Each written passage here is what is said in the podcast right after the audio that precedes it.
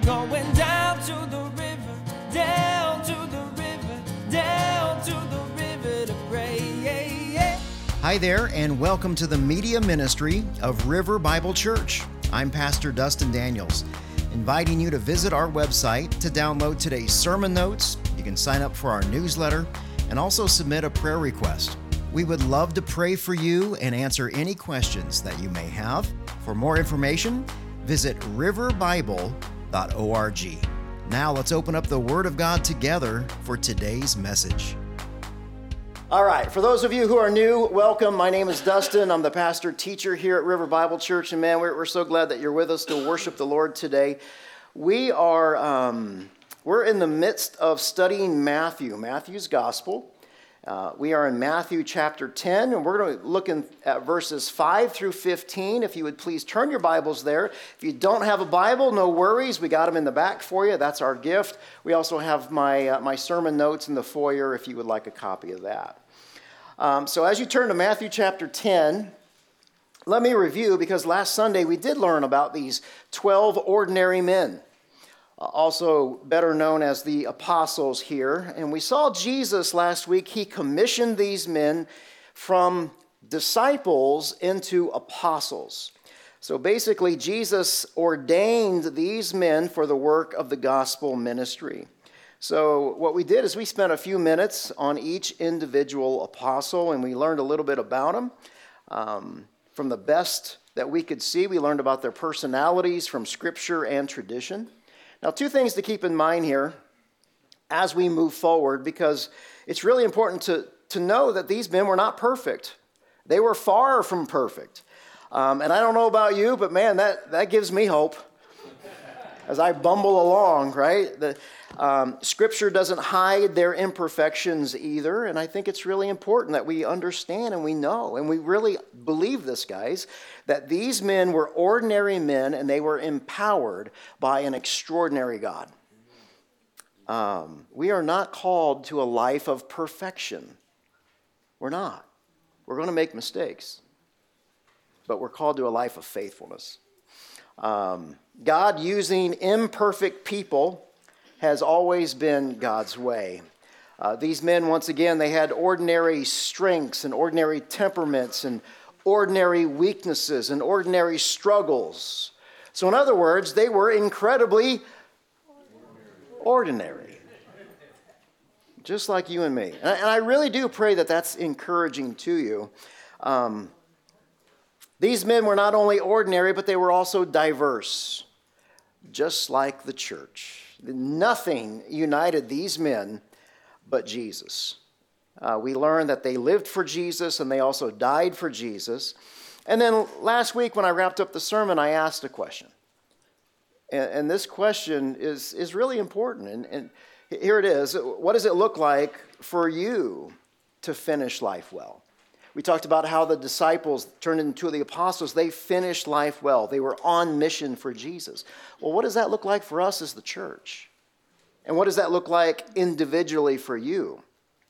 I do uh, pray that you pondered that question, thought about it, asked the Lord, um, and that you would keep asking that question. It is pivotal uh, for us to finish life well.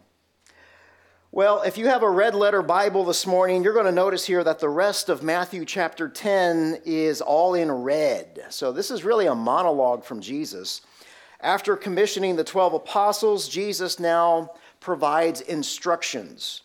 He's preparing to send them on a short term mission trip here. These instructions are also found in Mark and Luke, but Matt, he gives us the most detailed instructions. So we're going to stay there most of the time. Um, I do want you to notice a couple things before we dive in here. Jesus gave these instructions, all of Matthew chapter 10, in one sitting. Now, we're not going to cover all of them in one sitting, um, but his instructions can be divided into three parts. And if you would look at your Bible, I want to show you these. The first section deals really with the basic task of ministry. So, starting in verse 5, and it ends in verse 15. That's what we're going to cover today. And Jesus says, he ends that section by saying, Truly, I tell you. Second section, verses 16 through 23, deals with the reaction of these instructions. And it ends in verse 23 when Jesus says, Truly, I tell you. Third section includes verses 24 through 42, and it talks about the personal cost of ministry. And guess what? That section ends when Jesus says, Truly, I tell you. So, some of the instructions that Jesus provides here, they are descriptive of what took place, meaning that those instructions are only for the apostles, and then other instructions are prescriptive, meaning that they are for every disciple of Jesus, and that includes me and you. Now, how do we know the difference? Why is that important? And why do you care? Well, let's find out. If you would, let's stand now for the reading and the honoring of God's Word.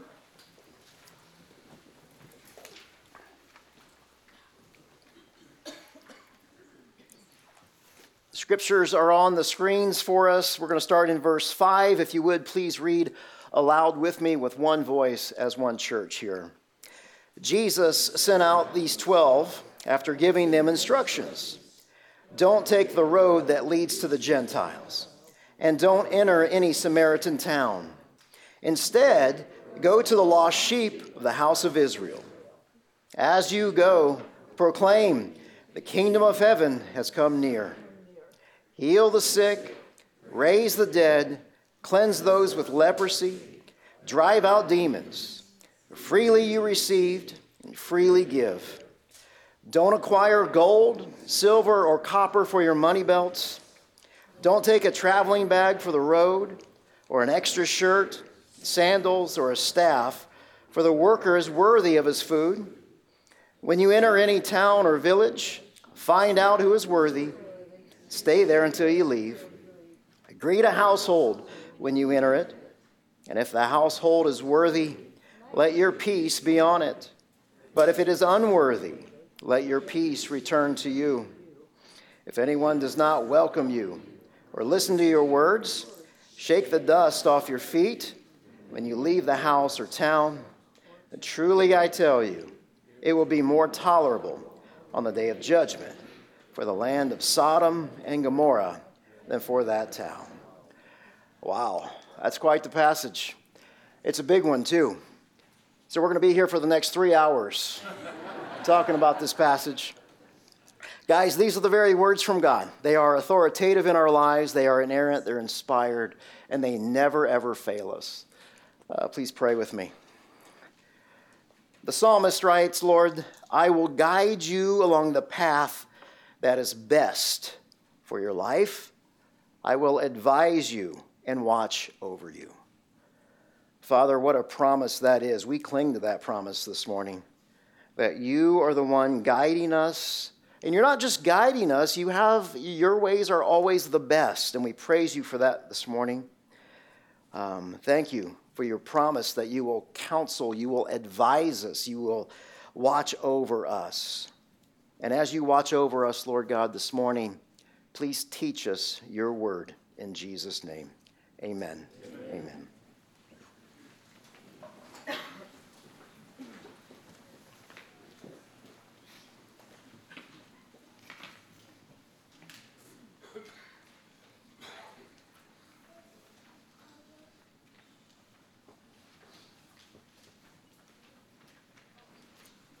All right, let's take a look here. Verse 5.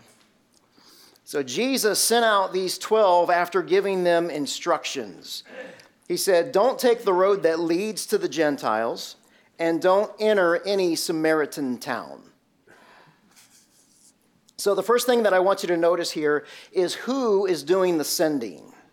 These, these men are not sending themselves, are they? This is not their idea. Uh, they have been called, they have been chosen by Almighty God.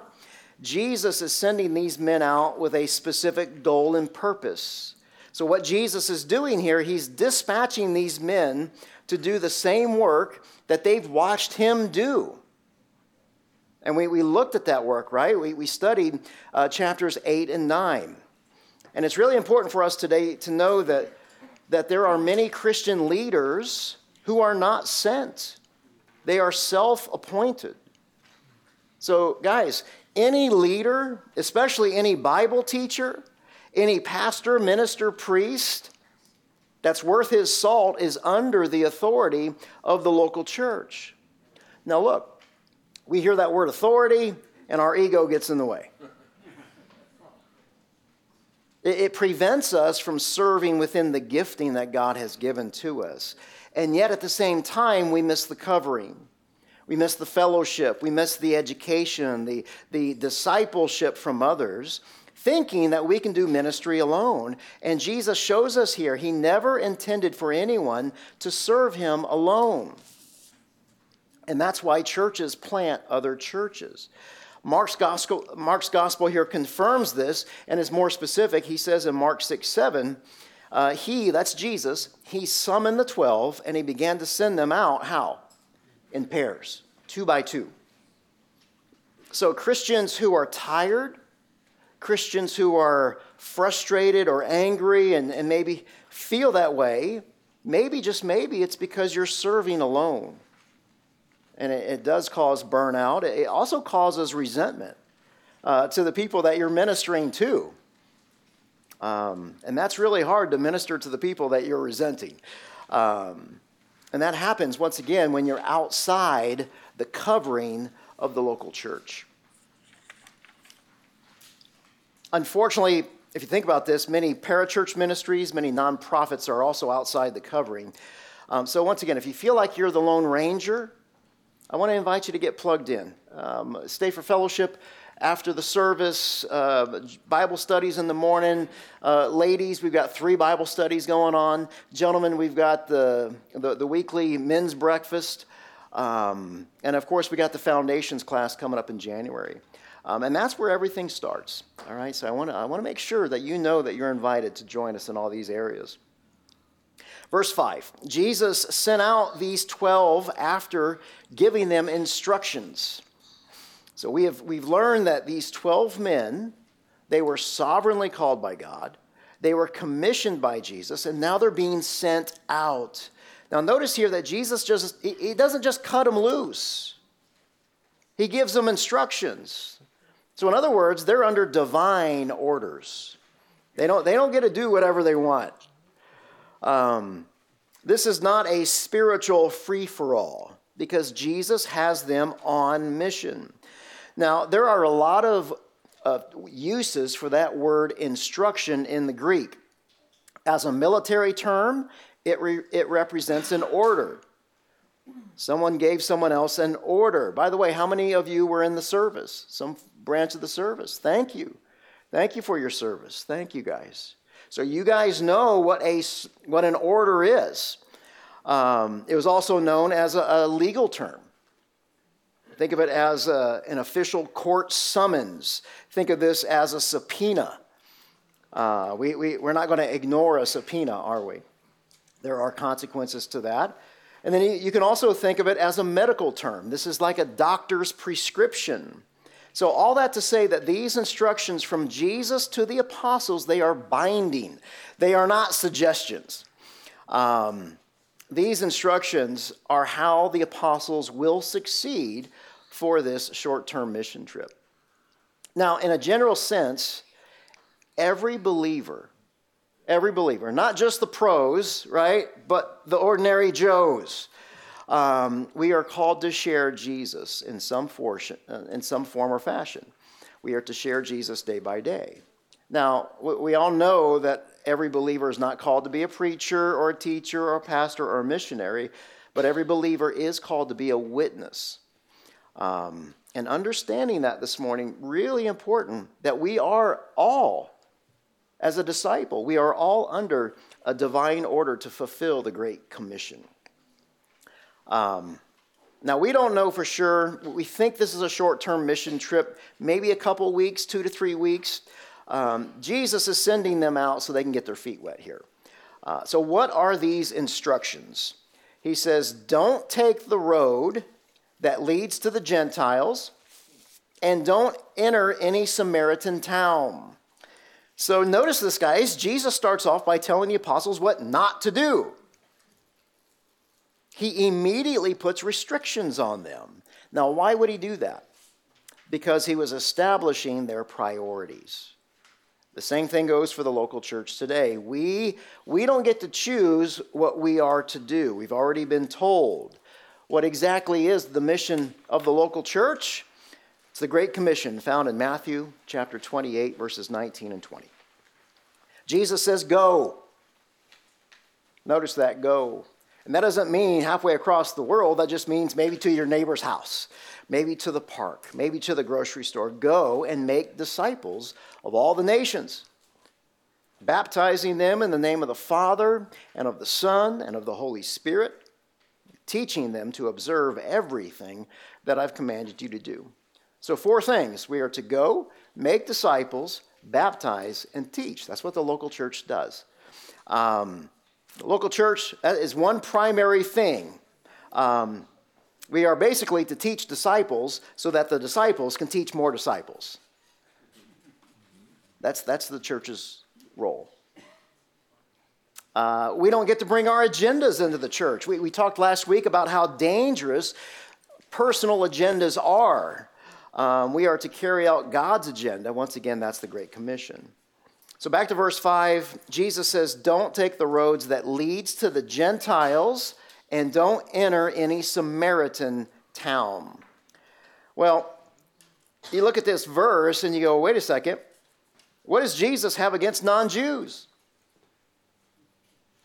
He's telling them to only go to the Jews.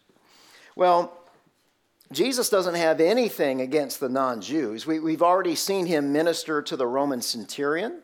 We studied that. Remember, he healed a servant.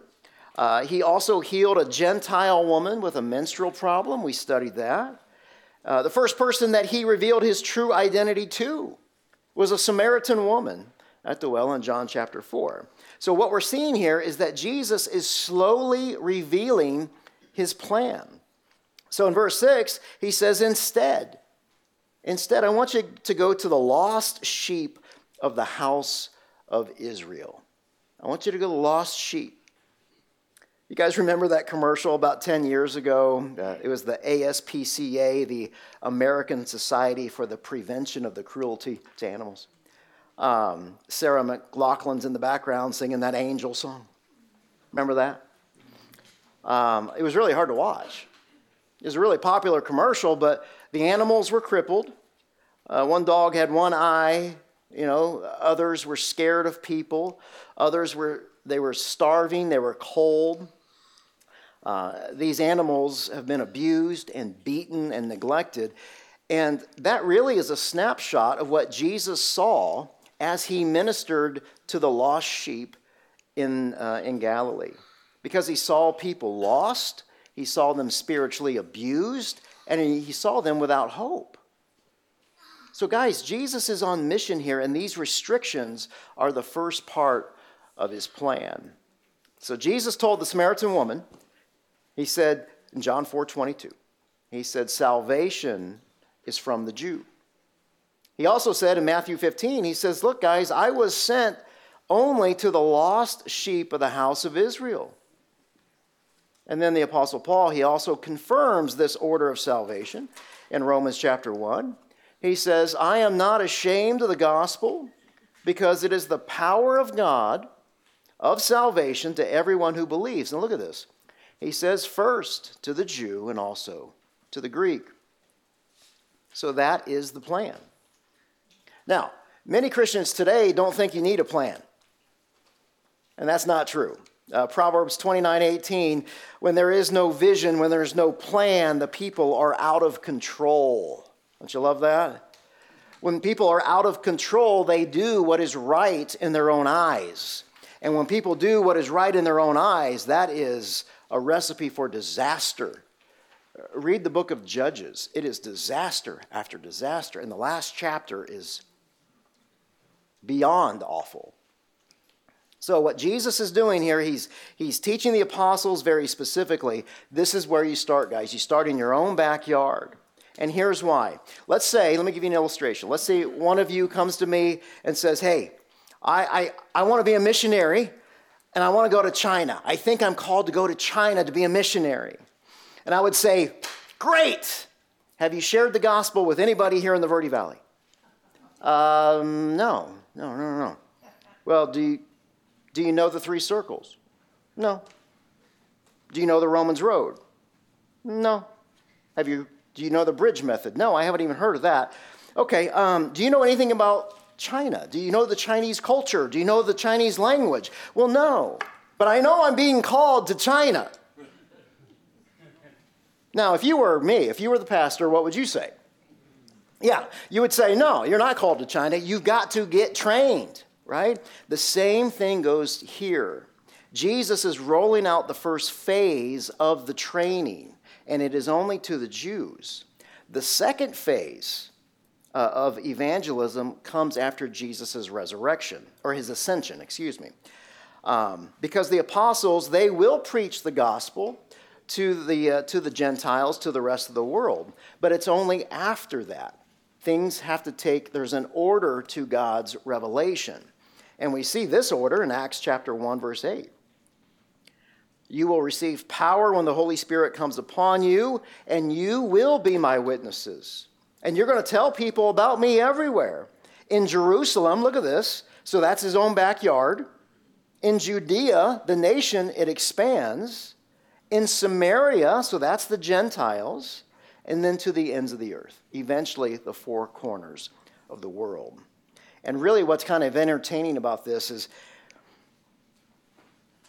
it's the Apostle Paul who was the chief apostle to the Gentiles.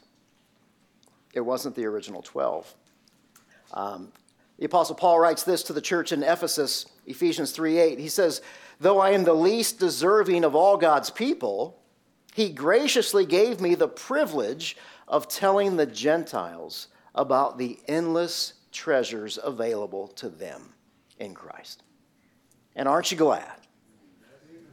Because if it, if it weren't for him and the, and the rest of the apostles, we would not be here, would we? So, all that to say this we cannot get the cart before the horse when it comes to the audience. Second reason that Jesus sent the apostles is that nobody can do everything at one time. Uh, not only, not only that, but really at this point in the ministry, the apostles also have a lot of growing up to do. These men still despise Gentiles. So, how do you minister to people that you despise? That's not going to work out very well. So, really, the, the leadership principle from Jesus is clear so far. And this brings us to key point number one is that we are to start small and walk slow. We are to start small and walk slow. And the same thing goes for us today. A church that doesn't keep the main thing the main thing is doomed to mediocrity.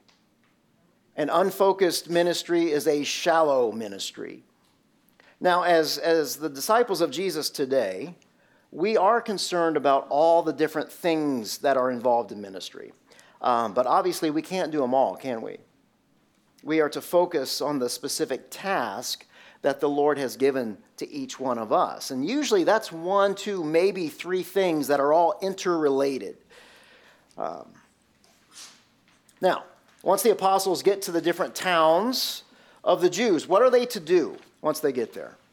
Verse 7 tells us As you go, I want you to proclaim, I want you to proclaim the kingdom of heaven has come near. Uh, notice the gospel message here is always first. Uh, because the message is the priority. Also, note the clarity of the message.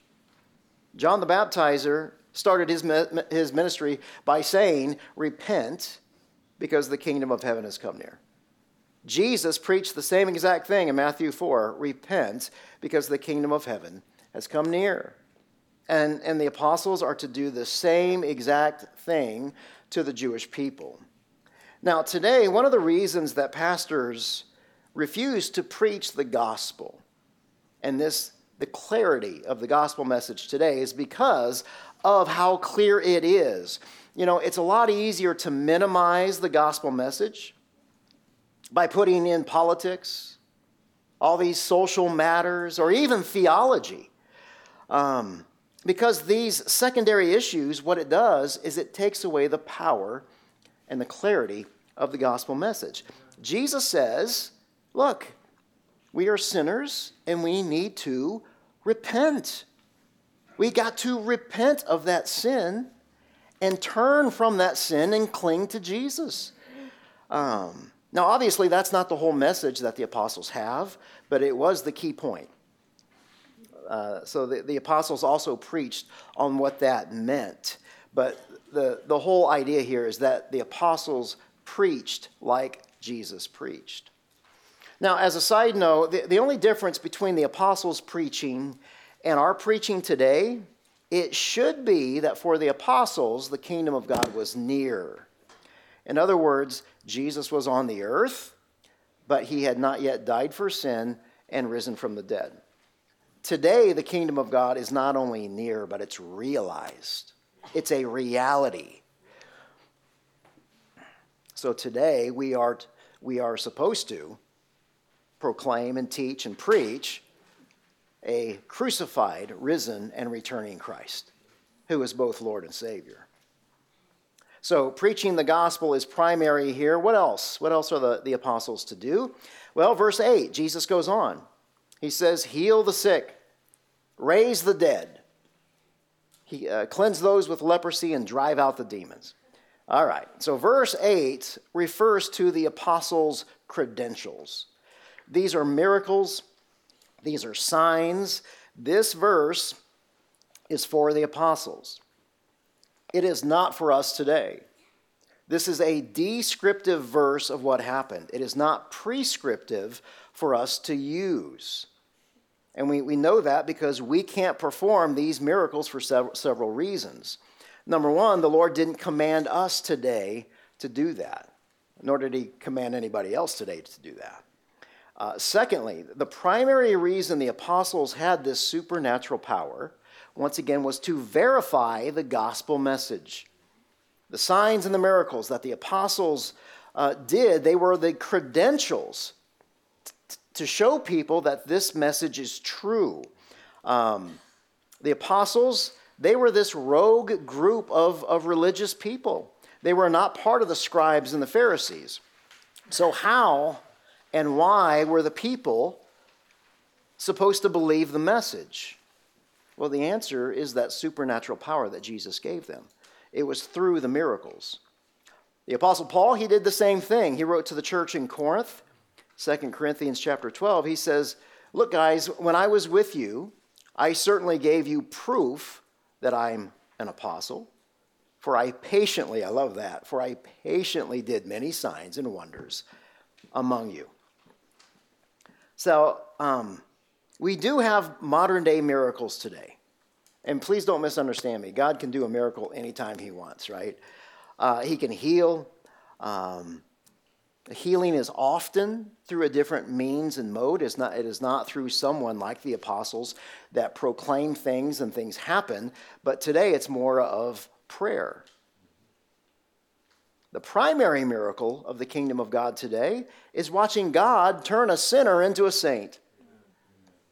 You know, let, us not discount that. Let, let's not discount that salvation is miraculous. I mean, think about it. You guys look in the rearview mirror of your own life and you realize what a lousy bum you were before the Lord saved you. Right? I must be the only lousy bum in this place. I am so grateful that the Lord saved my wretched soul. I am. The second miracle today is love. I want you to think about this. It is much easier for Jesus to raise the dead than to get his disciples to love one another. It is love. And then, thirdly, Scripture. It's the Bible, right? The Bible is the most comprehensive mo- uh, miracle of all because miracles are signs, and these signs are found in Scripture. Um, think of a road sign. Just as a road sign tells you to slow down because there's a 90 degree curve coming your way, uh, that road sign points to the curve. Well, biblical miracles did the same thing because biblical miracles point to Jesus. Uh, think of this miracles signify, they signify um, the significance of the what and the where that the sign is pointing. So the sign is not the end of itself, it points to someone or something greater, and that someone is the Lord Jesus. Next, Jesus gives practical instructions here. So, you know, they're probably thinking, well, how are we, how are we going to do this? How are we going to survive? Um, where are we going to stay? What, what are we going to eat? Well, Jesus says in verse 8, He says, Freely you received, freely give. Freely you received, freely give. Notice the emphasis on free. This is a huge verse. We're going to spend some time on it here. Uh, the ESV, if you've got the English Standard Version, uh, translates it this way You received without paying, so give without pay. It was common for false teachers and these fake exorcists to become rich in Jesus' day. They would make claims that they could heal and, and do all these things they could never deliver on. So, friends and family, what would they do? If they had a, a friend who was demon possessed or a family member who was demon possessed, they were willing to basically pay nearly anything uh, for the exorcism. So there were plenty of false teachers who took advantage of people's uh, desperation here. And if we really think about it, the apostles, they could have become wealthy doing that. They, could have charged for their miraculous signs, raising the dead, casting out demons, but they didn't do that. But listen carefully false teachers do. False teachers do. They put a price on their ministry. We fast, fast forward 2,000 years. Has anything changed with the false teachers from the first century to the false teachers today? No, it's just different characters, right? So let me ask you why are these so called prosperity teachers and these so called faith healers charging people to be healed when Jesus specifically and clearly commands not to take an offering or charge for ministry. You guys have seen the, the videos? I mean, why, why are today's faith healers and prosperity preachers so popular? These guys are filling up stadiums tens of thousands of people. I went to, to two websites to see how much they were charging per ticket to go to these conferences. Notice it's a conference. Notice it's a concert. It's not a worship service. They're charging anywhere from $100 to $175 per ticket. That's just to get in. So much for freely giving. Um, I want to share two stories with you. Number one, from the Old Testament, and number two, from the Old Testament, because this, the prosperity gospel, is so widely receptive. I, I want to show you from Scripture um, how wrong it is and how wicked it is. Um, there is a fascinating story in the Old Testament about the prophet Elisha. Uh, he has a servant, his name is Gehazi. And they deal, this story deals with the, this, the subject of taking money for ministry. The short story is this there's an army commander named Naaman. Naaman is a VIP, he's a very important person, but he's got leprosy. And he was told to visit the prophet Elisha for a cure. So Naaman, he shows up at Elisha's house. He says, I'm here. But Elisha doesn't open the door. He sends Gehazi, his servant, to meet with him. Naaman, or, and then Gehazi gives Naaman the instructions on what he's supposed to do. Uh, we're going to pick up the story in 2 Kings chapter 5.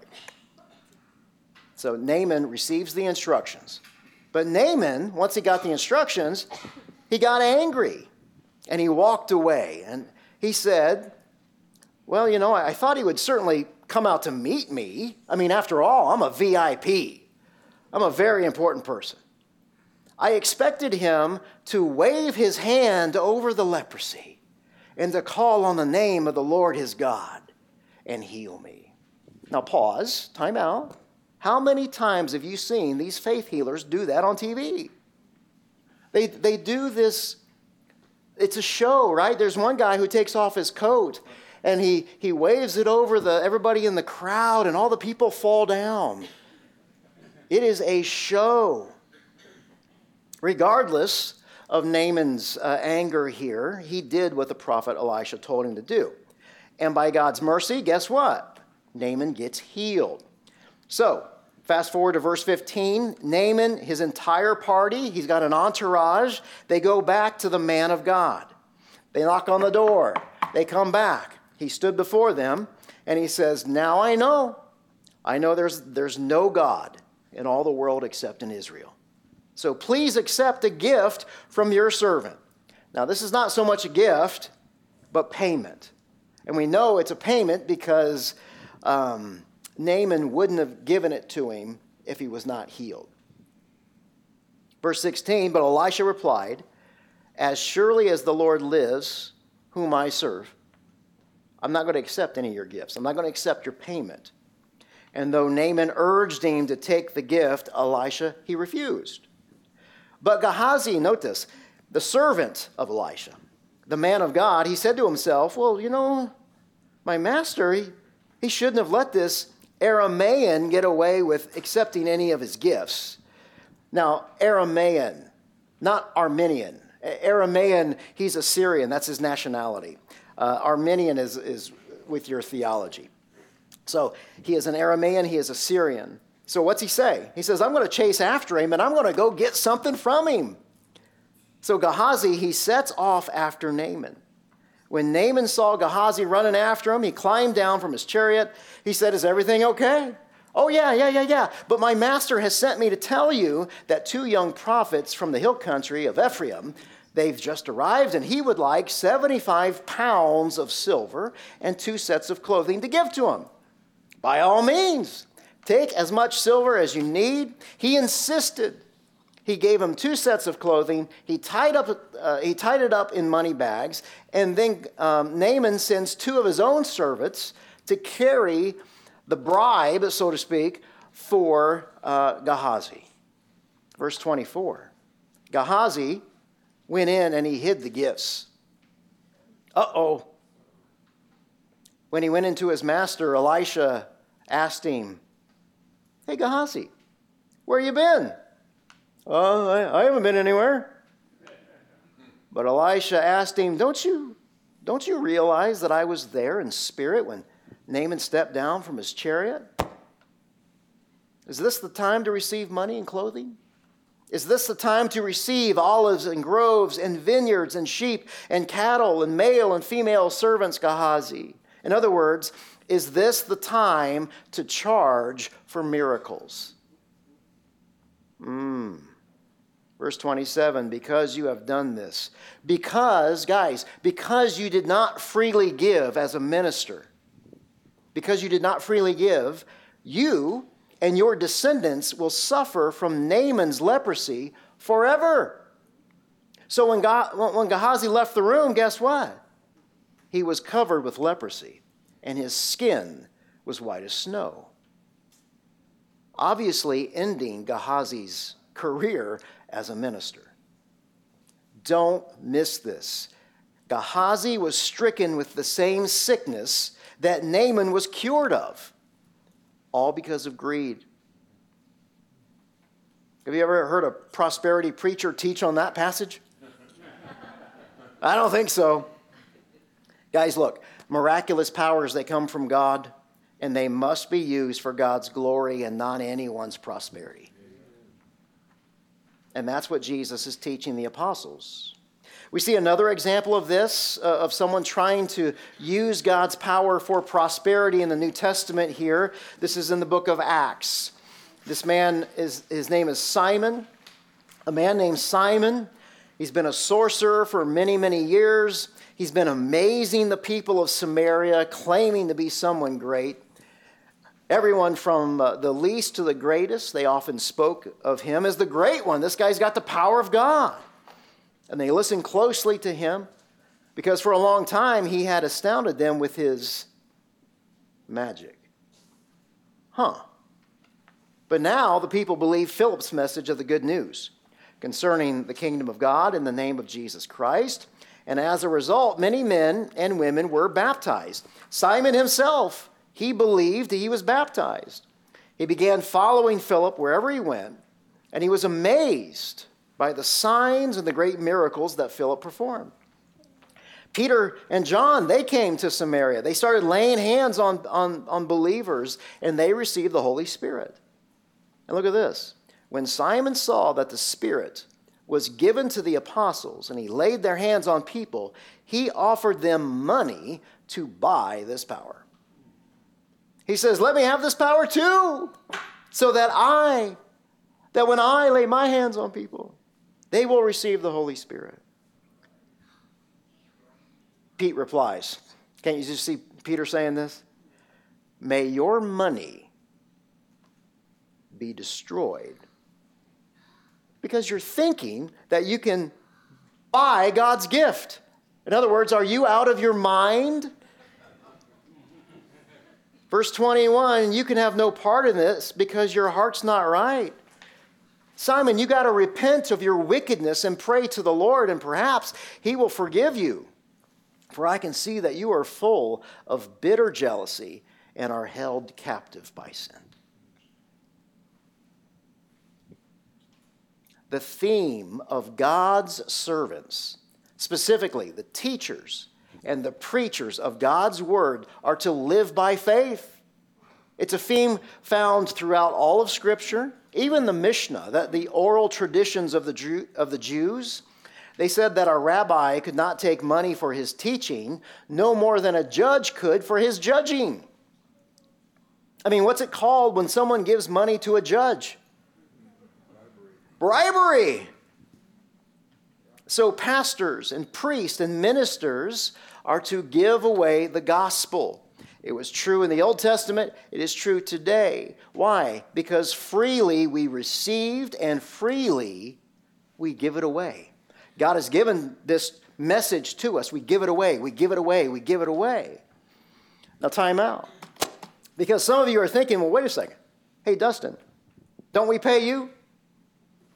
As a church, don't we pay you? Yes, you do.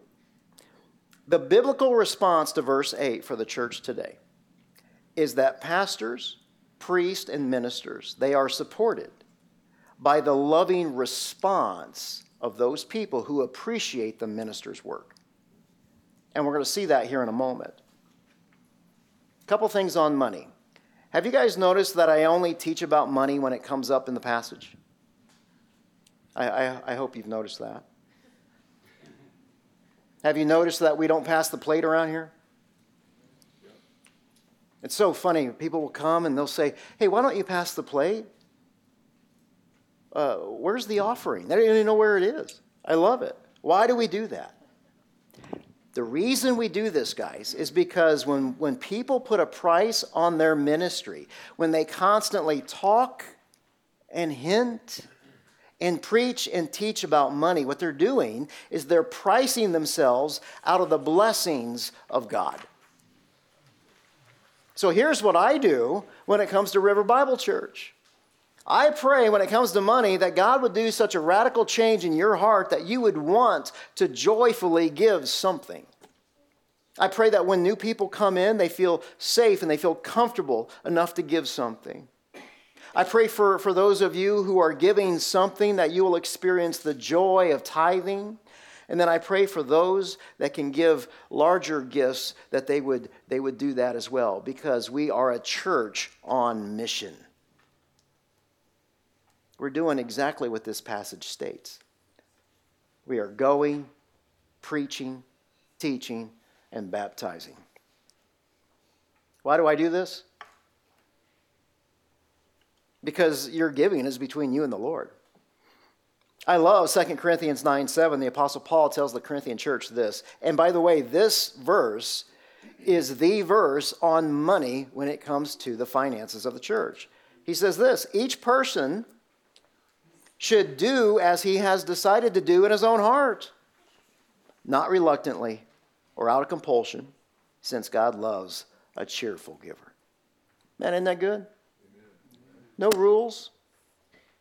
God lays it on your heart, great. If He doesn't, great. Jesus continues now in verse 9. He says, speaking of money, He says, Don't acquire gold, silver, or copper for your money belts.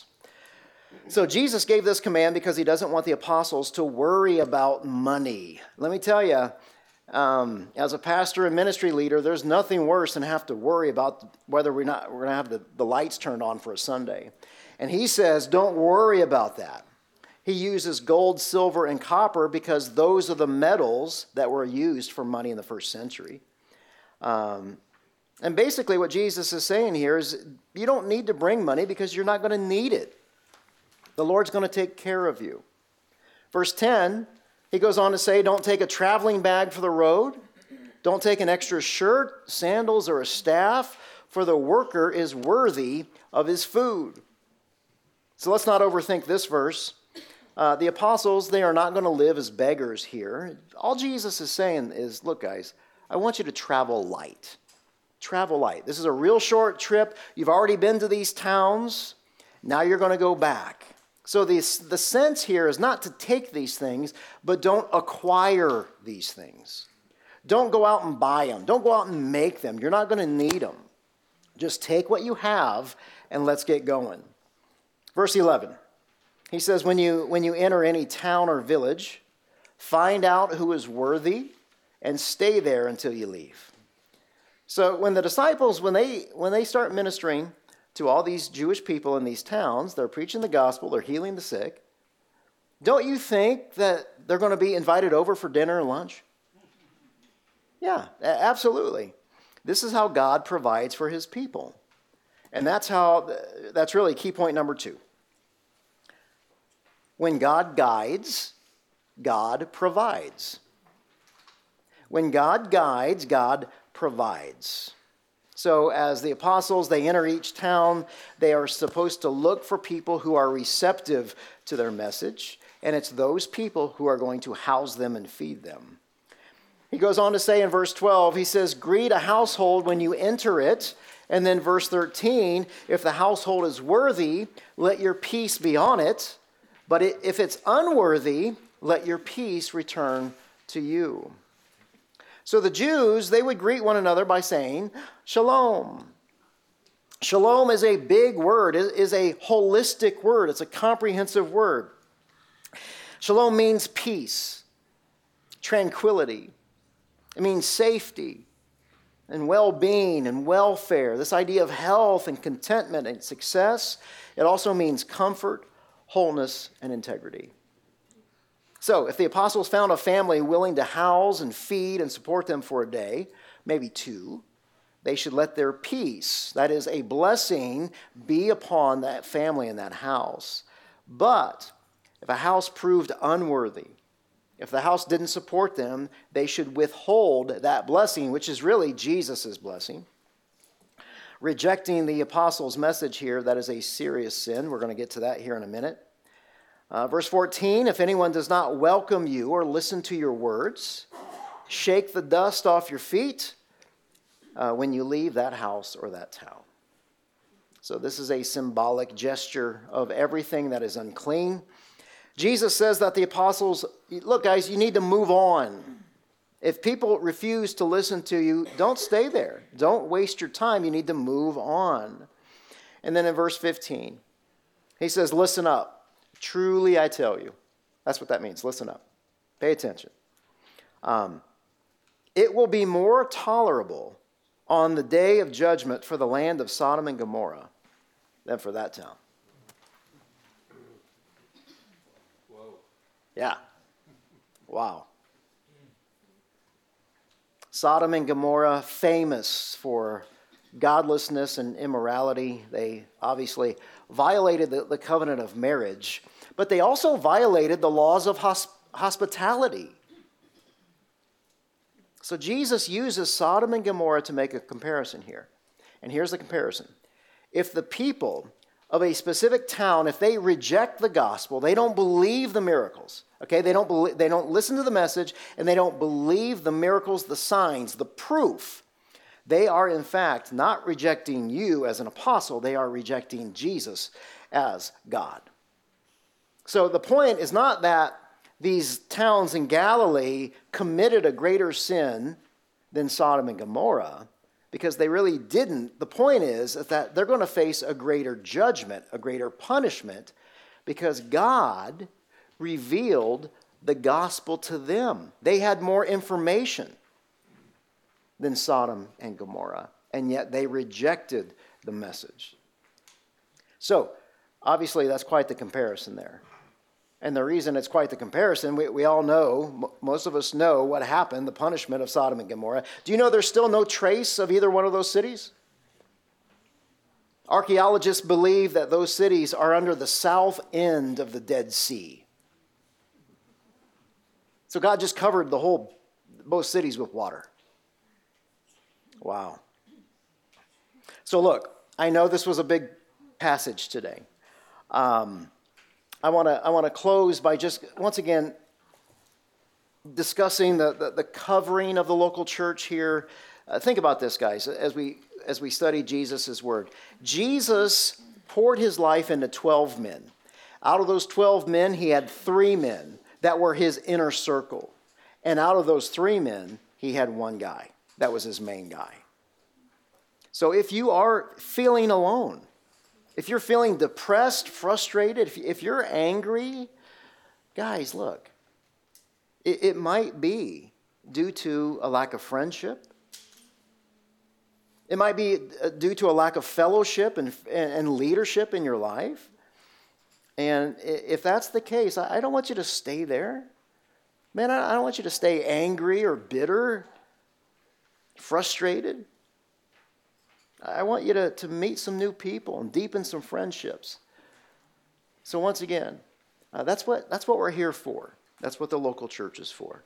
Not to tell you what to do, but to come alongside of you and love on you. And maybe that starts today. So, you're invited to stay for fellowship. We've got prayer through the foyer and, and to the right. Well, Father in heaven, what an amazing passage as we, we really get to, to look at the first section of these instructions that you're giving to the apostles. Lord, thank you for teaching us the difference between the instructions that are um, for the apostles and the instructions that are for us today. Thank you for showing us the difference there. Um, Lord, you, you know where our hearts are. You know how lonely we are. You know the level of our depression. You know the level of our anger, and you know why. And Father, I, I pray that maybe, just maybe this week, we can do some business with you. And we can repent of our, our sin. And we can make things right with others. And we can get into a fellowship that is certainly not perfect. But Lord God, I pray that we're faithful and in our faithfulness, we're going to make you smile by being called children of God. Lord, we love you. I continue to pray for the, the God intersections and the divine disruptions this week as we go out.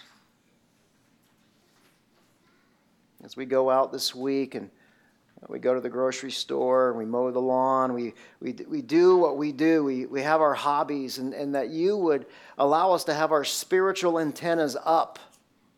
So when people start to say things about God or spiritual conversations, we can jump in and we can have this gospel conversations that we would actually go and plant the seed. And it's in Jesus' name I pray. Amen. Amen.